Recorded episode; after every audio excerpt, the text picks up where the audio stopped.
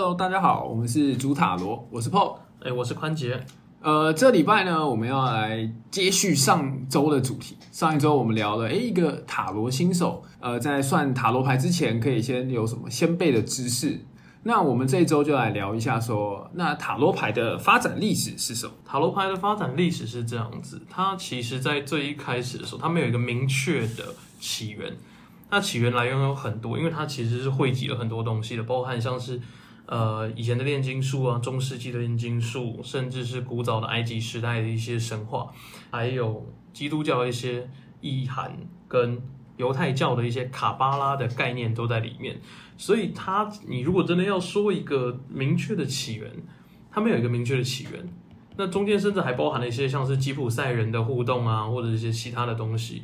那这个东西其实它它没有一个明确的起源，导致说它到现在，它真的是可以在塔罗牌里面看到很多很多的元素，很多种不同的象征在里面，还有占星术的部分。对，所以我们可以说是它是一个有点类似文化的综合体。就是欧洲文化的综合体。对对对，可以这么说，主要是欧洲没错，欧洲再加上一点非洲的，跟埃及那边的。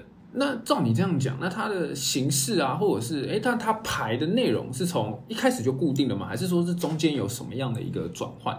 因为是这样子啊，如果说你从像是刚刚讲犹太教的卡巴拉，它其实算是一种通神学，或者是一种呃跟神在沟通的技术的话，那还有最早的形式，它不是一开始就是卡牌。它其实是从像我们，我们现在其实还保留这种东西，叫做抽签问卦。其实讲的通神学就，有点像是跟神明问事情。那为什么那个后来它会发展成纸牌游戏呢？其实它就有点像是我们抽签不是会有签诗吗？它只是把那个签诗换成了卡牌，然后上面有哎图案象征，然后整理成一整套系统。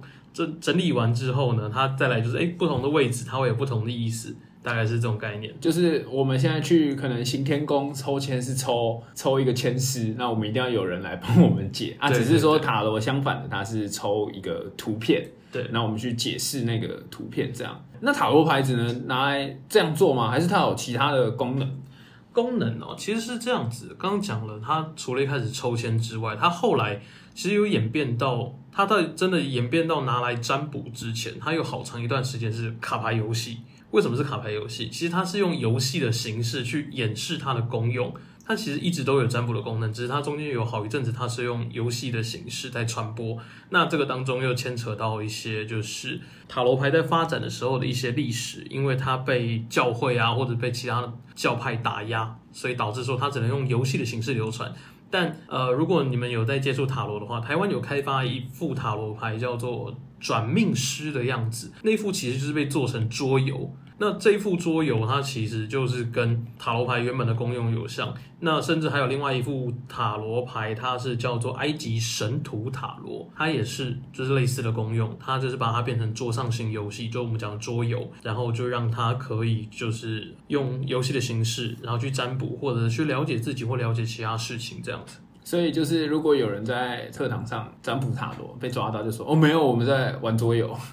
我不知道哪一会比较严重啦，就是你到底是占卜比较严重，还是在课堂上玩游戏比较严重？这个，哎，那它跟扑克牌有关系吗？因为毕竟我们能够想到最传统的卡牌游戏的话，应该就是塔罗牌跟扑克牌吧？那它跟扑克牌有什么关系？有，非常有关系。其实扑克牌就是从塔罗牌演变来的，因为塔罗牌的部分的话，它的我们讲它有大牌跟小牌，那小牌里面它有四元素，叫权杖、圣杯。宝剑跟金币，那其实完完全全就对应到扑克牌里面的梅花、红心、黑桃跟方块。那其实这个里面的话，因为在塔罗牌的小牌里面，它总共五十六张，但是那个扑克牌是五十二张。对，扑克牌不是五十二张，我们同样都是数字一到十。然后扑克牌是 JQK 嘛，对不对？对，就是骑士、国王、王后。但是在塔罗牌里面，它的小牌，我们讲宫廷牌里面，它是还有一个包含侍从、侍从、骑士。皇后、国王这样子上去，鬼牌有跟塔罗牌有关系吗？鬼牌的部分比比较像是后面演变出来的，但是在塔罗牌里面偶尔会用到一个东西叫空白牌，但是不是每一副塔罗都有，而且也现在比较少在用，还是有这个，但是它的用的机会不高。空白牌是指说，哎，我丢了一张，我就用这个来代替，还是说我可以自己画一张？空白牌是这样，它那个空白牌是有你刚刚讲的用法。就是哎，我今天丢了一张牌之后，那我这张牌就拿来代替，可以。但是其实空白牌更多的是在这一整个牌阵里面给它留一点空白，代表说，哎，有任何有无限的可能在这个位置上，所以它其实看你怎么使用它，你也可以完全不用它。对啊，所以意思是说我抽到这张牌，就代表说，呃，假设我问你说，呃，我要选 A 工作还是 B 工作，然后我是 A 抽到了空白牌。那它就是可能就是代表着无限的可能，是这个意思吗？还是要看其他的牌阵上的位置？所以我现在没有办法直接跟你说，哎，如果你工作上出现这一个。直接就是代表什么意思？不一定要看其他的牌，所以简单来说就是看说，还是要回归到塔罗斯的这个设定。对对，他设定这个是什么，那他就可以是什么。没错没错没错。哎，那像现在啊，大我相信大家去成品的话，如果你有好好的逛，你们去会有一区哦，全部都在卖塔罗牌。嗯嗯。松烟成品那一区很漂亮，各式各样，有很可爱的猫啊，或者是什么哪里来的？那这么多的塔罗牌，它都是一样的系统，还是说它有什么不一样？讲到系统这个，其实是像是塔罗牌这三个字，tarot t a r o t 这个东西，它被定义出来的时间点。其实是在大概西元十九世纪末，大概一八八八年左右，金色黎明协会，它其实是个炼金术师协会，他们把它整理出来的。那它整理出来其实有三个版本的系统。那最最早的那个版本叫做马赛塔罗，然后后面才会有呃我们大家最常在使用的叫做莱德韦特，俗称韦特牌。然后后面的的话才会再有莱德韦特的一个徒弟，他叫托特克劳利托特，他把更多炼金术。更多直觉的东西加进去之后，他就变成克劳利托特塔罗。这三种系统里面呢，马赛牌跟韦特牌的差异比较没有那么大，但是马赛牌它的差异在其中的呃，它的大牌里面有有两张数字是颠倒。那在韦特牌的话，因为为了考量一些占星学上的意义，所以在当中八跟十一的大牌它的是颠倒的。颠倒的意思是。哦，就是是在马赛牌里面，正义这张牌在第八，数字八，然后力量在十一，但是在维特牌，也就是大家最常用的系统里面，第八号，八号是力量，然后在十一的话是正义。接下来就是那为什么到最后是韦特牌是大家比较常用？韦特牌大家比较常用，是因为他画的图其实呃最可爱，他都用猫，所以大家都很喜欢。不不不不不不，那个那个只是因为画师自己后面创作的，但是其实主要来讲的话，韦特的系统是这样。它的因为图片呢，它画的很清楚，就是哎有人，然后它可能会有几些几种特定元素，例如说金币八，它有八个金币，但是它会有一个主要的故事，例如说这个人正在努力的在凿金币，在去刻画这些金币的感觉，所以它会有这种努力的。那个元素在里面，那把这个东西放进去，或者是把这整个主体的架构放好之后，后面才会是大家就是诶用这样的整个主体的故事，然后去进行不同的画风创作。应该说它的整个架构是比较清楚的。